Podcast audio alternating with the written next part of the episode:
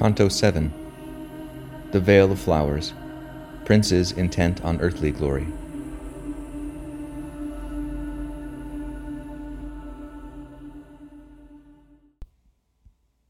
After the gracious and glad salutations had 3 and 4 times been reiterated, Sordello backward drew and said, "Who are you?"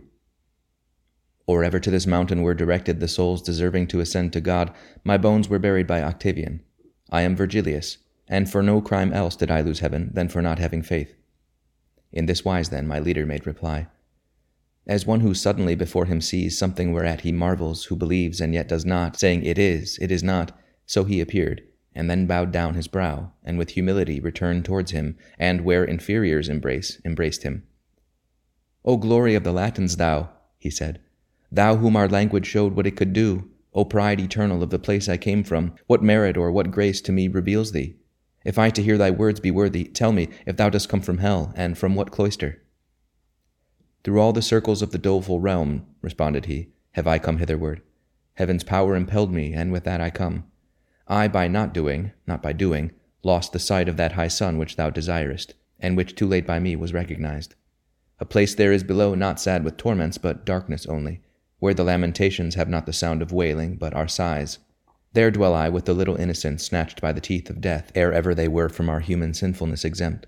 There dwell I among those who the 3 saintly virtues did not put on, and without vice the others knew and followed all of them. But if thou know and can, some indication give us, by which we may the sooner come where purgatory has its right beginning." He answered, "No fixed place has been assigned us. 'Tis lawful for me to go up and round. So far as I can go, as guide I join thee. But see already how the day declines, and to go up by night we are not able. Therefore 'tis well to think of some fair sojourn. Souls are there on the right hand, here withdrawn. If thou permit me, I will lead thee to them, and thou shalt know them not without delight." "How is this?" was the answer. "Should one wish to mount by night, would he prevented be by others, or mayhap would not have power?" And on the ground the good Sordello drew his finger, saying, "See, this line alone thou couldst not pass after the sun is gone. Not that aught else would hindrance give, however, to going up, save the nocturnal darkness. This with the want of power the will perplexes. We might indeed therewith return below, and, wandering, walk the hillside round about, while the horizon holds the day imprisoned." Thereon my lord, as if in wonder, said, "Do thou conduct us thither, where thou sayest that we can take delight in tarrying." Little had we withdrawn us from that place, when I perceived the mount was hollowed out in fashion as the valleys here are hollowed. "Thitherward," said that shade, "will we repair, where of itself the hillside makes a lap, and there for the new day will we await." 'Twixt hill and plain there was a winding path which led us to the margin of that dell, where dies the border more than half away, gold and fine silver and scarlet and pearl white, the Indian wood resplendent and serene, fresh emerald the moment it is broken, by herbage and by flowers within that hollow planted, each one in color would be vanquished, as by its greater vanquished is the less. Nor in that place had nature painted only, but of the sweetness of 1,000 odors made there a mingled fragrance and unknown. Salve Regina, on the green and flowers there seated, singing, spirits I beheld, which were not visible outside the valley. "Before the scanty sun now seeks his nest," began the Mantuan who had led us thither, "among them do not wish me to conduct you. Better from off this ledge the acts and faces of all of them will you discriminate, than in the plain below received among them. He who sits highest, and the semblance bears of having what he should have done neglected, and to the other's song moves not his lips, Rudolph the Emperor was, who had the power to heal the wounds that Italy have slain, so that through others slowly he revives. The other, who in look doth comfort him, governed the region where the water springs, the Maldau bears the Elbe, and the Elbe the sea. His name was Ottokar, and in swaddling clothes far better he than bearded Wenceslaus, his son, who feeds in luxury and ease. And the small-nosed, who close in counsel seems with him that has an aspect so benign, died fleeing and disflowering the lily. Look there, how he is beating at his breast. Behold the other one, who for his cheek sighing has made of his own palm a bed. Father and father-in-law of France's pest are they, and know his vicious life and lewd, and hence proceeds the grief that so doth pierce them. He who appears so stalwart, and chimes in, singing with that one of the manly nose, the chord of every valour war begirt, and if as king had after him remained the stripling who in rear of him is sitting, well had the valour passed from vase to vase, which cannot of the other heirs be said. Frederick and Giacomo possess the realms, but none the better heritage possesses. Not oftentimes upriseth through the branches the probity of man, and this he wills who gives it, so that we may ask of him. Eke to the large-nosed reach my words, no less than to the other Pierre, who with him sings, whence Provence and Apulia grieve already. The plant is as inferior to its seed, as more than Beatrice and Margaret Costanza boasteth of her husband still. Behold the monarch of the simple life, Harry of England, sitting there alone. He and his branches has a better issue. He who the lowest on the ground among them sits looking upward is the Marquis William, for whose sake Alessandra and her war make Montferrat and Canavese weep.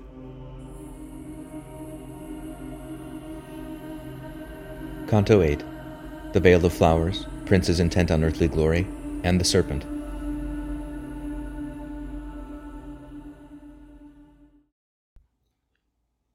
"'Twas now the hour that turneth back desire in those who sail the sea, and melts the heart, the day they've said to their sweet friends farewell, and the new pilgrim penetrates with love, if he doth hear from far away a bell that seemeth to deplore the dying day. When I began to make of no avail my hearing, and to watch one of the souls uprisen that begged attention with its hand. It joined and lifted upward both its palms, fixing its eyes upon the orient, as if it said to God, Naught else I care for. Te lucis ante, so devoutly issued forth from its mouth, and with such dulcet tones it made me issue forth from my own mind. And then the others, sweetly and devoutly, accompanied it through all the hymn entire, having their eyes on the supernal wheels. Here, reader, fix thine eyes well on the truth, for now indeed so subtle is the veil, surely to penetrate within is easy. I saw that army of the gentle born, thereafterward in silence upward gaze, as if in expectation, pale and humble. And from on high come forth and down descend, I saw two angels with two flaming swords, truncated and deprived of their points. Green as the little leaflets just now born their garments were, which, by their verdant pinions beaten and blown abroad, they trailed behind. One just above us came to take his station, and one descended to the opposite bank, so that the people were contained between them. Clearly in them discerned I the blonde head, but in their faces was the eye bewildered, as faculty confounded by excess. From Mary's bosom both of them have come, Sordello said, as guardians of the valley against the serpent that will come anon. Whereupon I, who knew not what by road, turned round about and closely drew myself utterly frozen to the faithful shoulders. And once again Sordello, Now descend we mid the grand shades, and we will speak to them. Right pleasant will it be for them to see you. Only 3 steps I think that I descended, and was below, and saw one who was looking only at me as if he fain would know me. Already now the air was growing dark, but not so that between his eyes and mine it did not show what it before locked up. Towards me he moved, and I towards him did move. Noble Judge Nino, how it me delighted when I beheld thee not among the damned. No greeting fair was left unsaid between us. Then asked he, How long is it since thou camest o'er the far waters to the mountain's foot? Oh, said I to him, through the dismal places I came this morn, and am in the first life, albeit the other going thus I gain. And on the instant my reply was heard, he and Sordello both shrank back from me, like people who are suddenly bewildered. One to Virgilius, and the other turned to one who sat there, crying, Up, Corrado, come and behold what God in grace has willed. Then turned to me, By that especial grace thou owest unto him, who so conceals his own first wherefore that it has no ford, when thou shalt be beyond the waters wide, tell my Giovanna that she pray for me, where answer to the innocent is made. I do not think her mother loves me more, since she has laid aside her wimple white, which she unhappy needs must wish again. Through her full easily is comprehended how long in woman lasts the fire of love, if eye or touch do not relight it often. So fair a hatchment will not make for her the viper marshalling the Milanese afield, as would have made Galura's cock. In this wise spake he, with the stamp impressed upon his aspect of that righteous zeal which measurably burneth in the heart. My greedy eyes still wandered up to heaven, still to that point where slowest are the stars, even as a wheel nearest to its axle. And my conductor, Son, what dost thou gaze at up there? And I to him, At those 3 torches with which this hither pole is all on fire. And he to me, The 4 resplendent stars thou sawest this morning are down yonder low, and these have mounted up to where those were.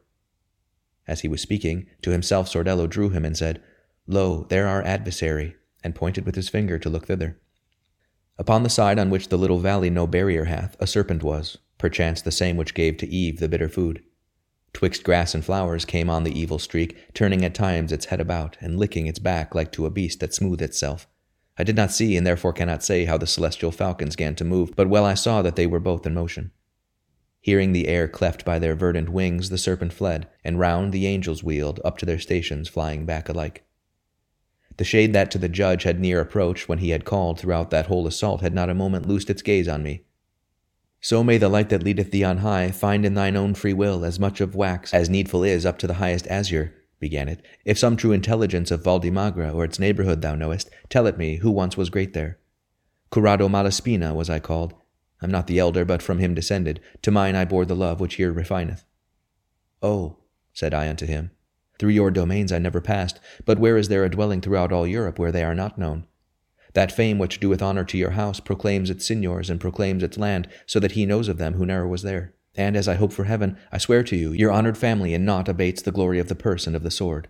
It is so privileged by use and nature that, though a guilty head misguide the world, soul it goes right and scorns the evil way. And he, Now go, for the sun shall not lie 7 times upon the pillow which the ram with all his 4 feet covers and bestrides, before that such a courteous opinion shall in the middle of thy head be nailed with greater nails than of another's speech, unless the course of justice standeth still.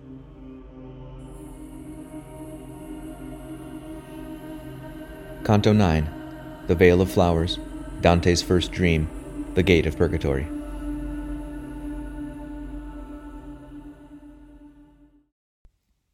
The concubine of old Tithonus now gleamed white upon the eastern balcony, forth from the arms of her sweet paramour. With gems her forehead all relucent was, set in the shape of that cold animal which with its tail doth smite amain the nations. And of the steps with which she mounts, the knight had taken 2 in that place where we were, and now the 3rd was bending down its wings. When I, who something had of Adam in me, vanquished by sleep, upon the grass reclined, there were all 5 of us already sat. Just at the hour when her sad lay begins the little swallow near unto the morning, perchance in memory of her former woes, and when the mind of man, a wanderer more from the flesh and less by thought imprisoned, almost prophetic in its vision is, in dreams it seemed to me I saw suspended an eagle in the sky with plumes of gold, with wings wide open and intent to stoop. And this, it seemed to me, was where had been, by Ganymede, his kith and kin abandoned, when to the high consistory he was wrapped. I thought within myself, perchance he strikes from habit only here, and from elsewhere disdains to bear up any in his feet. Then wheeling somewhat more, it seemed to me, terrible as the lightning he descended, and snatched me upward even to the fire. Therein it seemed that he and I were burning, and the imagined fire did scorch me so, that of necessity my sleep was broken. Not otherwise Achilles started up, around him turning his awakened eyes, and knowing not the place in which he was, what time from Chiron stealthily his mother carried him sleeping in her arms to Syros, wherefrom the Greeks withdrew him afterwards, then I upstarted, when from off my face sleep fled away, and pallid I became, as doth the man who freezes with affright. Only my comforter was at my side, and now the sun was more than 2 hours high, and turned towards the seashore was my face. "Be not intimidated," said my lord. "Be assured, for all is well with us. Do not restrain, but put forth all thy strength. Thou hast at length arrived at Purgatory. See there the cliff that closes it around. See there the entrance where it seems disjoined.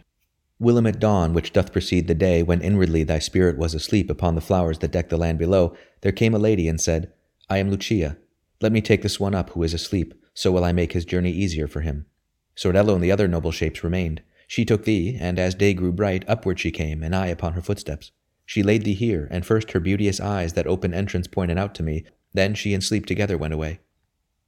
In guise of one whose doubts are reassured, and who to confidence his fear doth change after the truth has been discovered to him, so did I change. And when without disquiet my leader saw me, up along the cliff he moved, and I behind him, toward the height. Reader, thou seest well how I exalt my theme, and therefore if with greater art I fortify it, marvel not thereat. Nearer approached we, and were in such place that there, where first appeared to me a rift like to a crevice that disparts a wall, I saw a portal, and 3 stairs beneath, diverse in colour, to go up to it, and a gatekeeper who yet spake no word. And as I opened more and more mine eyes, I saw him seated on the highest stair, such in the face that I endured it not. And in his hand he had a naked sword, which so reflected back the sunbeams towards us, that oft in vain I lifted up mine eyes. Tell it from where you are, what is't you wish? Began he to exclaim. Where is the escort? Take heed your coming hither harm you not. A lady of heaven with these things conversant, my master answered him, but even now said to us, Thither go, there is the portal. And may she speed your footsteps in all good, again began the courteous janitor. Come forward, then, unto these stairs of ours. Thither did we approach, and the first stair was marble white, so polished and so smooth I mirrored myself therein as I appear. The second, tinct of deeper hue than purse, was of calcined and uneven stone, cracked all asunder lengthwise and across. The third, that uppermost rests massively, porphyry seemed to me, as flaming red as blood that from a vein is spurting forth. Both of his feet was holding upon this, the angel of God, upon the threshold seated, which seemed to me a stone of diamond. Along the 3 stairs upward with good will did my conductor draw me, saying, Ask humbly that he the fastening may undo. Devoutly at the holy feet I cast me, for mercy's sake besought that he would open, but first upon my breast 3 times I smote. 7 P's upon my forehead he described with the sword's point, and, Take heed that thou wash these wounds when thou shalt be within, he said. Ashes or earth that dry is excavated, of the same colour were with his attire, and from beneath it he drew forth two keys. One was of gold, and the other was of silver. First with the white, and after with the yellow, plied he the door, so that I was content. Whenever faileth either of these keys, so that it turn not rightly in the lock, he said to us, this entrance doth not open. More precious one is, but the other needs more art and intellect ere it unlock, for it is that which doth the knot unloose. From Peter I have them, and he bade me err rather in opening than in keeping shut, if people but fall down before my feet. Then pushed the portals of the sacred door, exclaiming, Enter, but I give you warning, that forth returns whoever looks behind. And when upon their hinges were turned round, the swivels of that consecrated gate, which are of metal, massive and sonorous, roared not so loud nor so discordant seemed Tarpeia, when was taken from it the good Metellus, wherefore meagre it remained. At the first thunder peal I turned attentive, and Te Deum Laudamus seemed to hear in voices mingled with sweet melody. Exactly such an image rendered me that which I heard, as we are wont to catch when people singing with the organ stand, for now we hear and now hear not the words.